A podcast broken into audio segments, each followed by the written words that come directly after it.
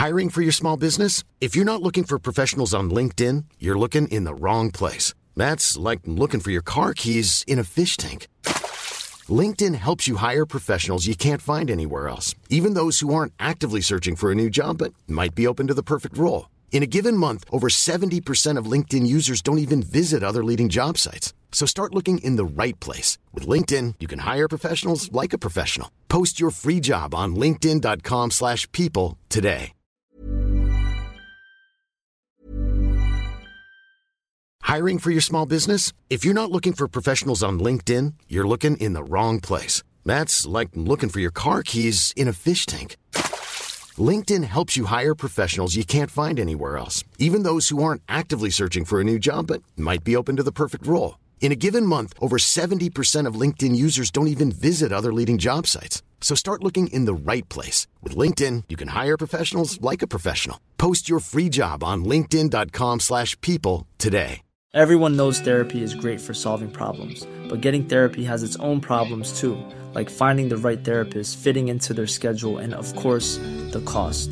Well, BetterHelp can solve those problems. It's totally online and built around your schedule. It's surprisingly affordable too. Connect with a credentialed therapist by phone, video, or online chat, all from the comfort of your home. Visit betterhelp.com to learn more and save 10% on your first month. That's BetterHelp, H E L P. Hola, soy Víctor Martínez y os doy la bienvenida a Hablar, el podcast de entrevistas de anightgames.com.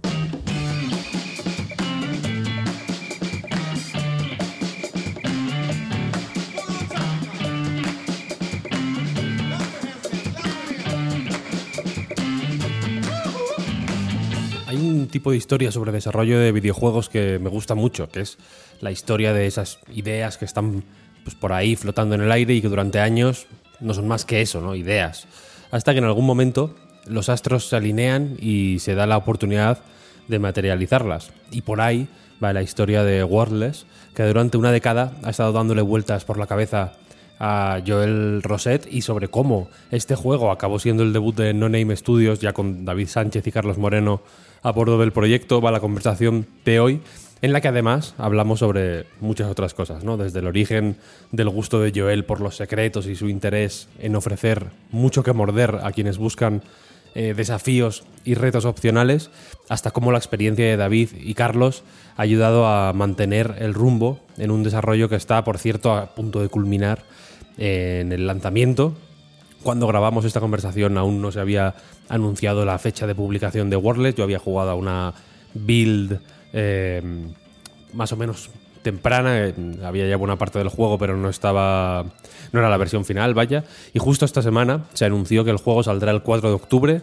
Y en el programa hablamos de que sale solo en PC y Xbox, que eran las plataformas a las que apuntaba antes, pero también eso ha cambiado y al final sale también en PlayStation y Switch, así que se podrá comprobar lo lejos que ha llegado este equipo de Barcelona en casi todas las plataformas que se os puedan venir a la cabeza. En fin, espero que disfrutéis la charla y vamos a hablar.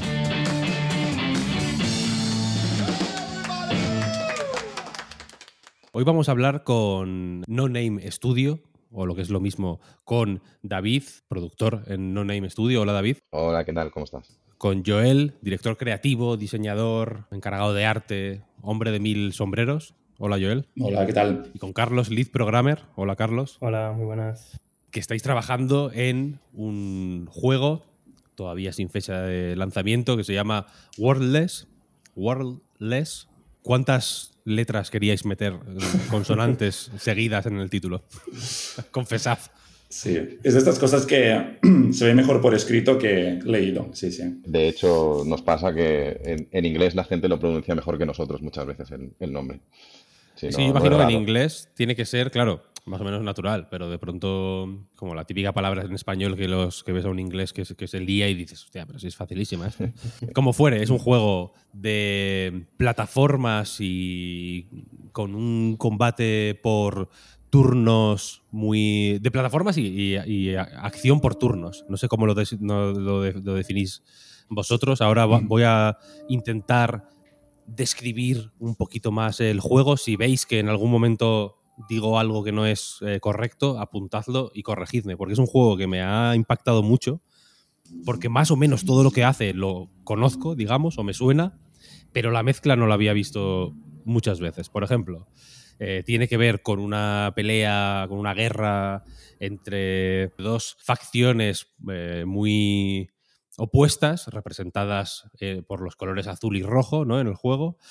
tú eres un ser sin forma, ¿no? Que, que avanza para intentar saber qué o quién es. Y, por el, y para avanzar, pues básicamente tienes que eh, atravesar unos niveles por los que te mueves, básicamente saltando y corriendo, ¿no? Activando plataformas y haciendo otra serie de cosas, pero vamos a limitarlo a saltar y correr si queréis por ahora. Y combatiendo con enemigos en un sistema de combate que mezcla, ya digo, los turnos. Primero mueves tú y luego mueve el rival, por entendernos, pero que dentro del turno tienes que jugar de manera activa y dentro del turno del rival tienes que defenderte de manera activa. Quiero decir, es un juego de es un juego por turnos que tiene parry, por entendernos. ¿De dónde sale todo esto? Ya se la dejo a Joel, ¿eh? Sí, sí.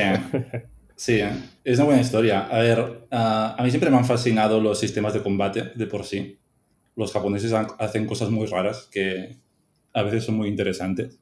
Y a mí siempre me han gustado los juegos por turno, pero eh, también entiendo que hay esta faceta de que ah, o son muy estratégicos o son un machacabotones de atacar y ya está, y las siguientes habilidades son para visuals y se acabó. Ya sé que me gusta mucho cuando funciona por estrategia, pero a la vez soy muy fan también de Devil May Cry y me encanta eh, el style de los juegos de acción. Y pues nació un poco de la intención esta de cómo se puede mezclar esto de forma que funcione.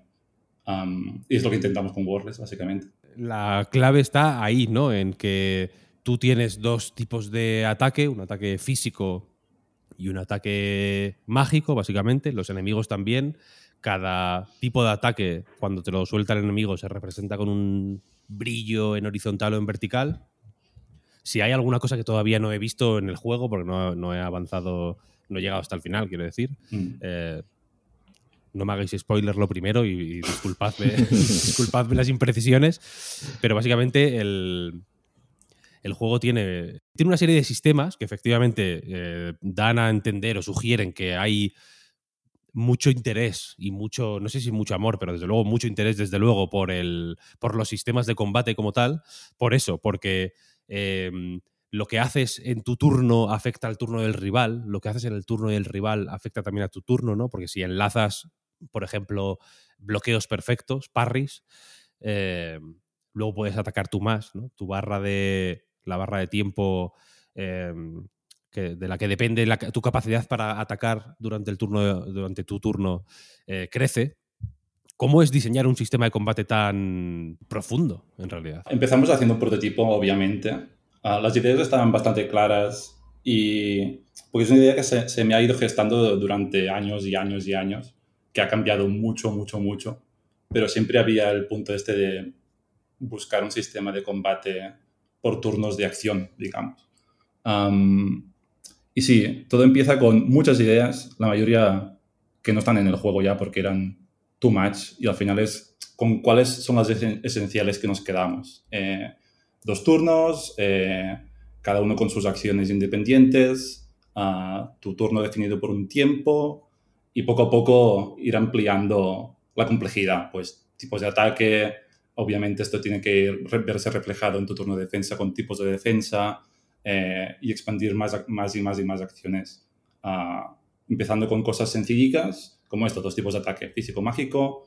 Luego, vale, pues hacemos más elementos, hay más tipos de elementos, uh, vulnerabilidades, esto, el parry, que cómo, puede, cómo podemos hacer los turnos de defensa interesantes, que el parry te dé tiempo extra para tu turno siguiente y, bueno, más sorpresas que de para el juego.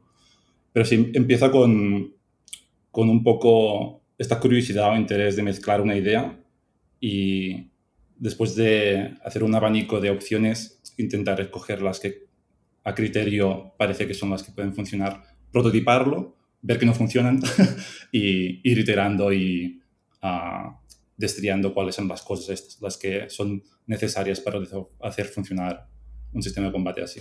Y en ese sentido, aquí viene antes el combate o el mundo del juego, digamos. Que o sea, es un juego que nace de la, la, semilla, está en, en el combate y luego fuisteis construyendo alrededor o en qué mm. medida fue un proceso en paralelo? Fue un pelín en paralelo, pero ha, cambiado mucho más eh, el mundo y la historia y tal que el combate en sí. Uh, para mí tengo mucho interés en la gameplay siempre um, uh, y no necesariamente puse mucho énfasis en la historia, pero en un setting interesante, una, una visualización interesante que haya margen de interpretación con todo lo que se ve, simbologías y demás. Um, e intentarlo cubrirlo mucho, de enriquecerlo con estos aspectos. Pero sí que, sí que ven un poco ligados el hacer un sistema de combate con una historia que tenía pensada que era así un poco abstracta. Pero inicialmente el arte no era nada parecido a lo que tenemos ahora. Y fue un poco también un ejercicio de yo personalmente prototipar animaciones que estaban hechas con personajes completos, con cara y ojos, eh, ropa y demás. Y la realización de, ostras, esto lleva mucho, mucho trabajo, mucho tiempo, hacerlo bien, bien, bien. No es tan fácil animar eh, con esta calidad. Y con un poco de inspiración, pues salió la idea esta de, ya que quiero hacerlo abstracto, voy a tirarlo mucho más en los personajes, no solo en el lore o la narrativa, digamos, y también en la parte visual, y acabó saliendo esta idea de pues, punticos, cuatro cositas y esto se anima en dos tardes. Y fue un alivio porque, uno, creo que encontré un estilo visual un tanto especial y que casa mucho mejor con lo que, queremos contar. Uh, y a la vez es mucho más óptimo y sencillo de animar, más práctico. ¿Este cambio de estilo visual viene antes o después de pues encontrar un eh, publisher? ¿En qué, ¿En qué momento el proyecto, digamos, mm, visteis que tenía viabilidad, quiero decir, o, visados de, salir en algún momento? No, todo viene de mucho antes, de esto de yo, eh, en la época de la universidad personalmente, ah, haciendo dibujicos y animaciones solo por entretenimiento. Me gusta hacer movesets de combates y cosas así. Así que era un poco el hobby, ah, encontrar un estilo artístico. Y más adelante, gracias a la ayuda de David y Carlos, hicimos el prototipo. Y ahí es donde solidificamos un poco más. El personaje estaba listo, enemigos estaban preparados un poco, pero sí faltaba mucho trabajo de cómo hacemos los escenarios y demás. Que esto luego nos han ayudado mucho en el proyecto que ya no me he encargado yo, durante el proyecto en sí.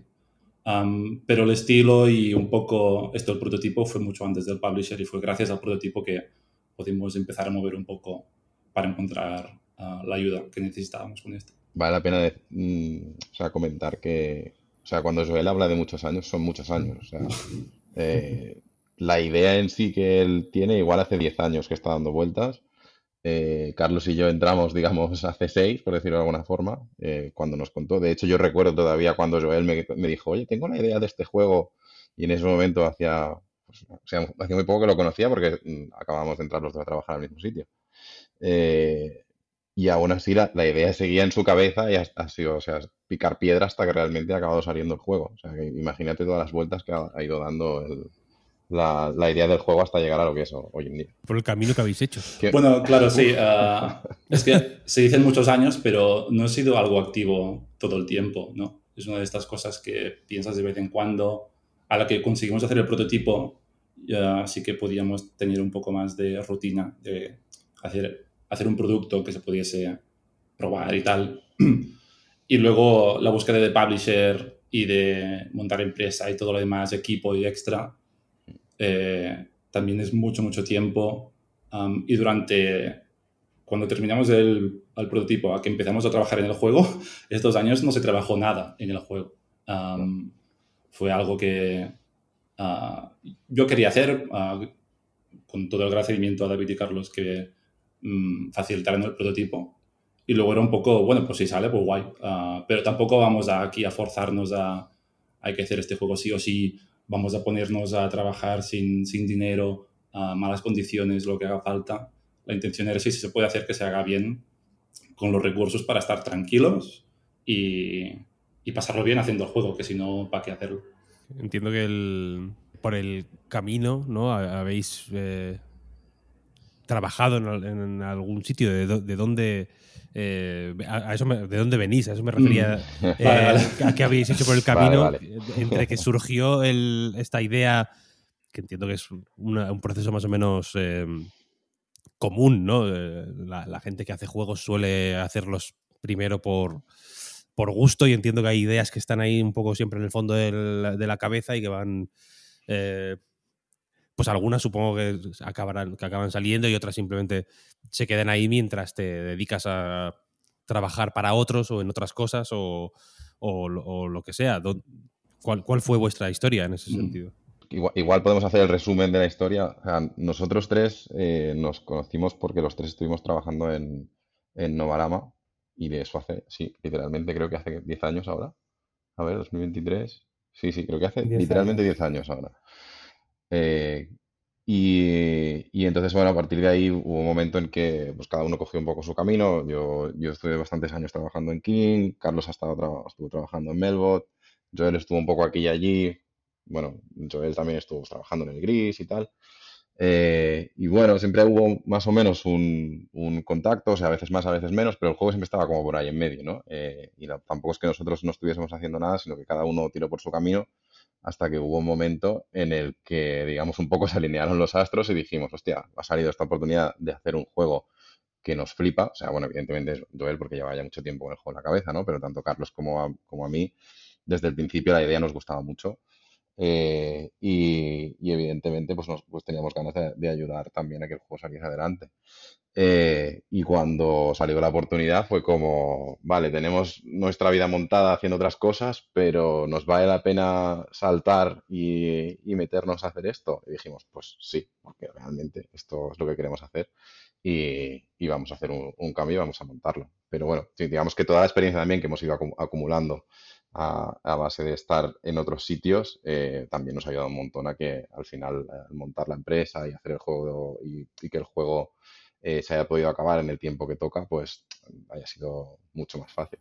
No sé si Carlos, que a lo mejor quiere comentar algo más en ese sentido. No, sí, va a comentar. Yo también recuerdo em, cómo se alinearon los astros, como tú dices, David, porque fue como que cuando salió Publisher, yo estaba como muy dispuesto a hacer un cambio también. Eh, fue como un salto que, vino de perlas porque además eh, yo todo ese tiempo que estuvimos esperando, eh, estuve esperando con mucha ansia, ¿vale? a que saliera este juego.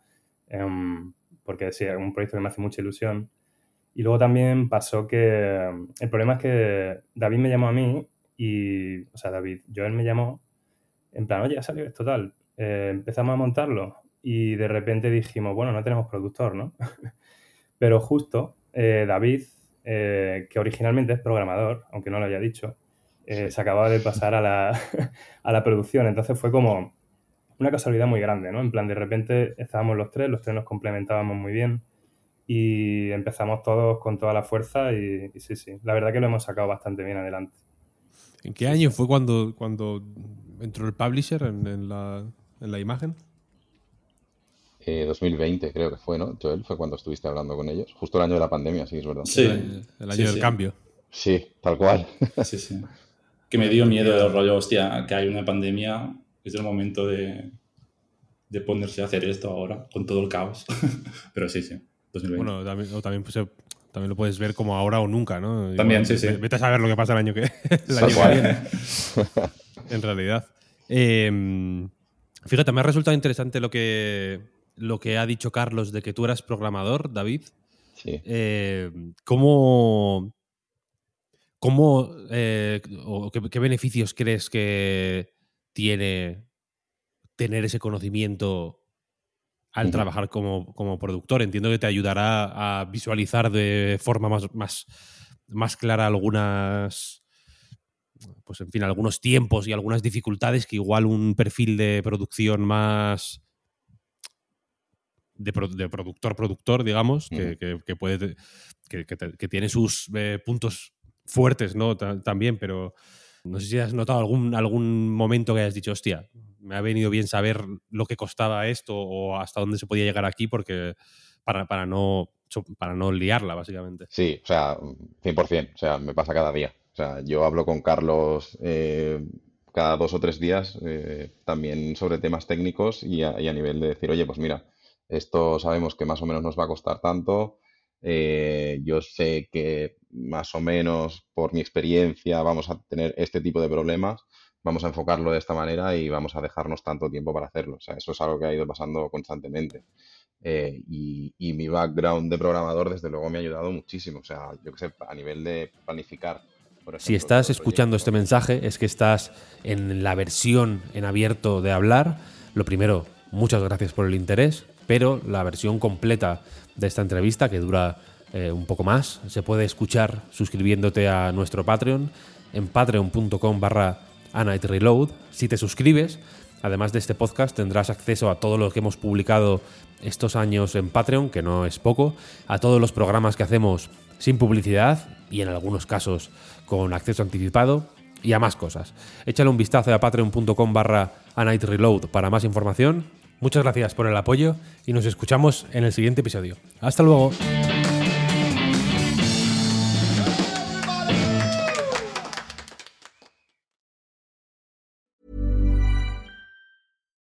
Hi, I'm Daniel, founder of Pretty Litter. Cats and cat owners deserve better than any old-fashioned litter. That's why I teamed up with scientists and veterinarians to create Pretty Litter. Its innovative crystal formula has superior odor control and weighs up to 80% less than clay litter.